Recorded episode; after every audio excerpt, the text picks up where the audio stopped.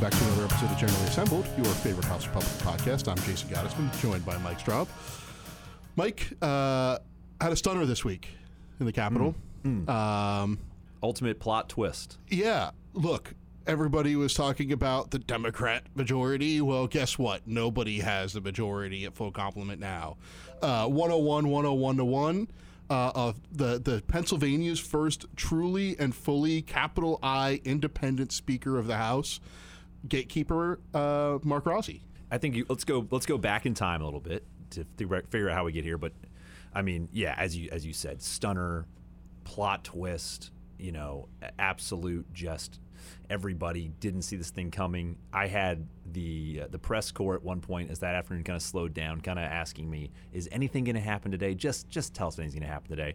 And I think at that point, the safe money was on nothing happening. Yeah, everybody Following- was believing that we were just going to adjourn. Right, following the what we're watching out of Washington, saying, okay, it, it appears to be a tie without naming names. It appears to be that this chamber is split down the middle today, as it stands, by the people who are in their seats, and that's a stalemate. And Democrats tried to adjourn. Right, um, Democrats tried to adjourn, and it felt like we were going in that direction. And then suddenly there was a sense in the room that something was up, and that was funny to watch the Democrats on the floor kind of go, wait a second. It's something something is happening and we can't quite put our finger on it, which is what I say. Well, that's not that surprising from Democrats. Something's usually happening and they don't know what. Well, it goes back to what I want to say is we have to go back a couple weeks and even a couple months ago that as we were involved in interviews with Leader Cutler, the question would always kind of be, are you out there actively trying to see if there's folks on the other side of the aisle who might make a deal with you? And Bryan had no problem saying that of course would be the due diligence of our job as leadership team as it would be the due diligence of the other side to try to do the same. We're in a we're in a tie and we all were uh, getting history lessons of 2007 1995 1979 these days where the chamber convened and nobody knew what was going to happen because it was so incredibly closely split. So then as we arrived back on the floor that afternoon and there was this sense that maybe something was happening. And then there was sort of a, a, a sense that rank and file members on both sides of the aisle didn't know what was happening, didn't know what was going to what was going to happen next, and we all sort of buckled and and, uh, and prepared for uh, for the best reality show Harrisburg has seen since Graham Hetrick was the coroner. Nice. That wasn't a great reality show. This was much better.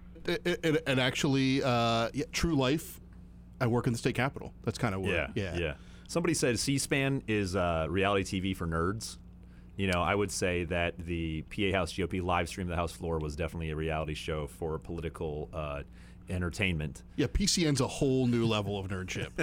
um, it, it, it really is. And if you are, if you're on the the the, the caucus web streams, you are even in a much larger subset of of nerd nerddom. But don't worry, we're right there with Oh, you. yeah. Uh, because trust me, if you're listening to this podcast, uh, you are in a unique bubble of people who are so interested in the goings ons of Pennsylvania state government uh, that you're listening to two guys in the basement of the Capitol recording their thoughts and trying to make jokes. Um, we and, uh, appreciate every one of the tens who are out there. Yes, the the ten, especially Ruth Topper, uh, still a loyal fan, and uh, I did speak to Representative Topper this week. He will be joining us uh, when we get back, and uh, and we can't wait for that. Look, I, I think really the, the the triumph here is not necessarily in what what does this mean for Republicans and Democrats. Fr- from our point of view, what this really means is that Democrats do not have a monopoly on the floor. Uh, it prevents extremism. It prevents any side from having a say over another. It prevents a lot of the things that uh, 50% of this Commonwealth's population was concerned about when um, Democrats were claiming to have a majority in this chamber. Having a truly independent speaker is a way to ensure that you know everybody gets a little bit of something and not one side gets everything that they want. And as we are um, are here today, there's still many unknowns. Um, you know, uh, Representative Rozzi had uh, Speaker Rozzi has uh, made a number of commitments that uh, people are waiting to see whether or not uh, will come to fruition. We hope that he does, and he stays to his word. There are are session days that need to be announced from the office. Uh, that then begets uh, rules and when they might be considered for the chamber, how that's going to be organized, and really how we're going to function for the next two years. So many things remain up in the air. This is one issue that's been solved, uh, but many issues still remain. I think we said we might have 99 problems, but a speaker ain't one. Hit me. 99 pounds. But a speaker ain't one. Well, I, I will paraphrase uh, Leader Cutler, and he was asked about this today. Was a reporter said, "Is this your best case scenario? Is this the outcome that you were hoping for?" Was sort of the way the question came to him, and uh, Bryan had no problem saying no. The the outcome that we were hoping for was to elect our Republican nominee to be Speaker of the House, uh, but that that pathway did not exist, is how he explained it. And as that became, very clear, that pathway did not exist. Uh, this plan, which had been mentioned uh, in certain corners as an as a potential option, but no names had been attached to it, because I've even heard the Democrat leaders had kind of been challenged. You know, how did you not see this coming? And they their response was, "We we saw this coming. We knew this was a possibility of an independent speaker. We didn't know who it would be. We didn't see this name uh, arriving." And so, uh, so going back to what what Leader Cutler said today in terms of there wasn't a path for the Republican nominee to be the speaker, uh, this immediately became the best case scenario where this is not a moment for Republicans to see as an enormous triumph. They're not in the majority. Our caucus is not in a position to control everything, but the, neither are the Democrats. The Democrats are not in a position to run their agenda uh, through our chamber. Correct. It's a reflection of the legislative reality before us, and um, it's it's truly a, unique situation, a unique time, and um, how that all will play out and what exactly all this means is interesting. But on the same token, Mike, you know, the Democrats couldn't elect their preferred candidate mm-hmm. either. Now, mm-hmm. while there was no nobody who nominated uh, Leader McClinton, certainly uh, she had coronated herself mm-hmm. uh, before, uh, all going all the way back to early November, and made it very clear. And even Democrats today are still making it very clear that she was their preferred choice for Speaker. Uh, but the fact that they tried to adjourn and get us out of here showed that they didn't have the votes either. And why they aren't celebrating the fact that there's an independent speaker after all of their right. empty talk over the last dozen or so years of the need for bipartisanship and the ending of, of hyper partisanship and the ending of politics as usual. Once we have delivered that, it's nothing but hand wringing and gnashing of teeth uh, over the fact that they can't get done what they want to get done. This has all been about power for them, but Republicans this week put people over politics, and we ensured that the institution can survive and move ahead. And uh, it was nothing short of a historic day. Definitely, and the silence coming from their caucus is all you need to know. There's not a ton of uh, media noise coming from their leadership team. There's not a lot of uh, positive messages coming from their rank and file. They don't know what's happening next. As we said on that day, they don't seem to be too angry at us. They seem to be pointing their arrows at each other. And I think it, it proves again that they're missing the point. They're missing the point that this this the majority of this chamber came down to 50 some odd votes in a collar County. Uh, it, this was not a landslide majority for either for either party, and that's what led us to this momentous occasion. And before we get a real sense of what Speaker Rozzi uh, hopes to do and how he intends to run his office, I think at this stage of the game, I have nothing but respect for his the willingness he he he he he showed in taking on this role and being willing to take those arrows and try to be that person to be an independent voice at a time that when the state appears to want one and we'll see how it goes. It may end up being an unbelievable success story that states all over the country maybe even democratically elected bodies over the world end up following, or we turn into a, a, a, lesson in the history books for you know what it was a ton of gridlock and nothing really got done. Either way, it took somebody with the kind of guts to stand up there and do it, and that goes for the person who put his name on the ballot and the people from our side of the aisle who who recognized the the opportunity and voted yes. Yeah, I can't imagine being Speaker Rozzi right now. I'm sure the. Uh, the weight of the decision is still growing. And um, on top of not only the political pressures I'm sure he's facing, uh, trying to build out a staff and get the institution moving, doing all of the uh, just mundane work of the speaker's office, uh, has to be um, very heavy. I think we should address something in this space that has been interestingly noticed in the building. And it's that he got up there in that moment and he delivered one heck of a speech about being an independent leader in a state where Independence Hall and Gettysburg and all these things, and recognizing that modern history can happen on a moment's notice in a chamber like this. And people were so impressed by the speech, they keep asking where it came from. He, and it, and it's and it's like when is the last time somebody gave a gave a speech in this building? People go, where did where did that speech come from?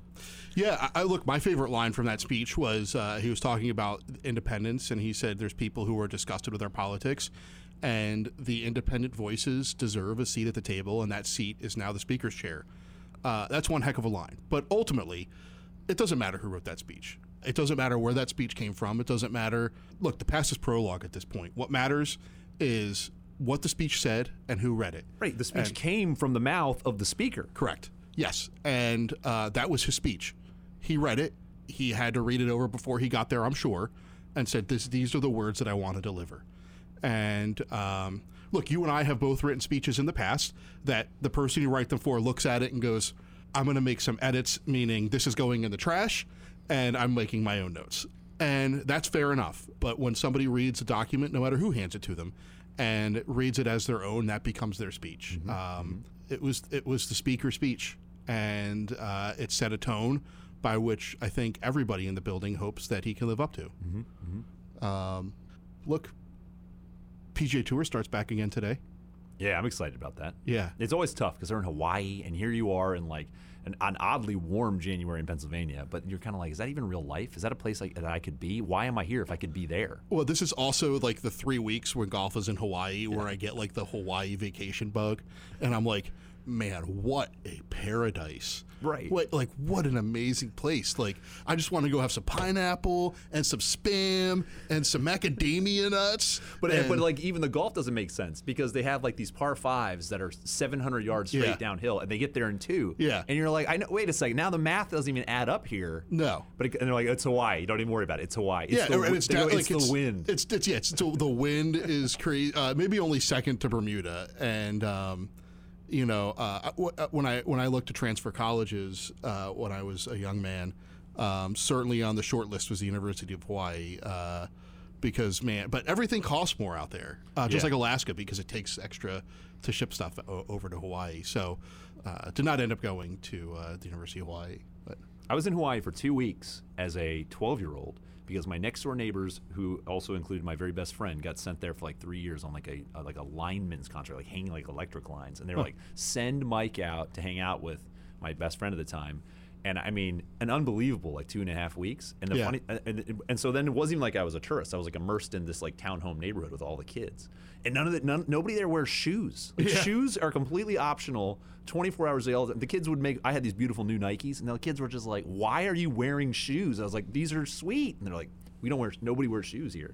but but everything else, everything else, unbelievable. I would go back in a second. But yeah, fired up. Yeah, so PGA Tour's back, uh, and and I know I told you this privately, but um, you know this whole discussion about the cra- the crowns on Christmas. Mm-hmm, I, I all of a sudden we started a trend. Saw, saw dozens of people on my Facebook feed. Yeah, I think they're all listeners. this. They checked it out. Uh, no, I, look, Amazon's I, I, got thi- 'em. I think it's like this. Uh, uh, so what I t- took it as, and most of them I think fit into this political mold of like trying to take the Christ out of Christmas. And so there's like this like uh, I think in this tradition, which you know I think it's very nice, uh, but it's it's non sectarian and it's re- it's it's there's no religion in it, at least as far as I can tell. Yeah. Um, well, in the, in the it's, it's gift giving in the same way that the wise men brought gifts. I mean, it's a gift Right. giving. It's not like you just rip this open and put a hat on. It's something you share around the table with other people. It's a gift that you give at the table. the people that I saw that are now doing this trend are all sort of like the liberal people who would try to try to not would not be happy saying Merry Christmas or very happy holidays people. Yeah, uh, and I think it's sort of like their way of having a celebration, um, but it's certainly rooted in this Christmas time tradition. But uh, but yeah, it was I was I was stunned. Maybe I just saw it and didn't know what it was, and uh, after hearing you uh, you say that it was uh, it kind of kind of drew my eye to it. But I'm like, why is everybody wearing these really thin paper crowns? It's like, oh, Strom's does that. Yep. That's what I said. They were listeners. They want to check it out. I always find. I always think maybe it's people who kind of like are like want to be pseudo Europeans. They look at that as sort of this just like kind of cool subculture. All right, fair enough. That's and so they. I think they catch on to that. And they're like, oh, you know, I studied abroad in Wales. That's Well- where I picked it up. All right. Well, uh, after that robust discussion, I think that's uh, that's all I got, Mike. Looking forward to the next one, Jason. All right, well, we'll do it soon, and uh, that means it's generally assembled for this week, and we will be back very shortly with another podcast. You can find this podcast where all of your favorite House Republican podcasts are found, even though this is your most favorite, www.pahousegop.com slash my podcasts. Uh, also available on Apple, Google, and uh, Spotify. So check us out there as well, and until next week, we will see you next time.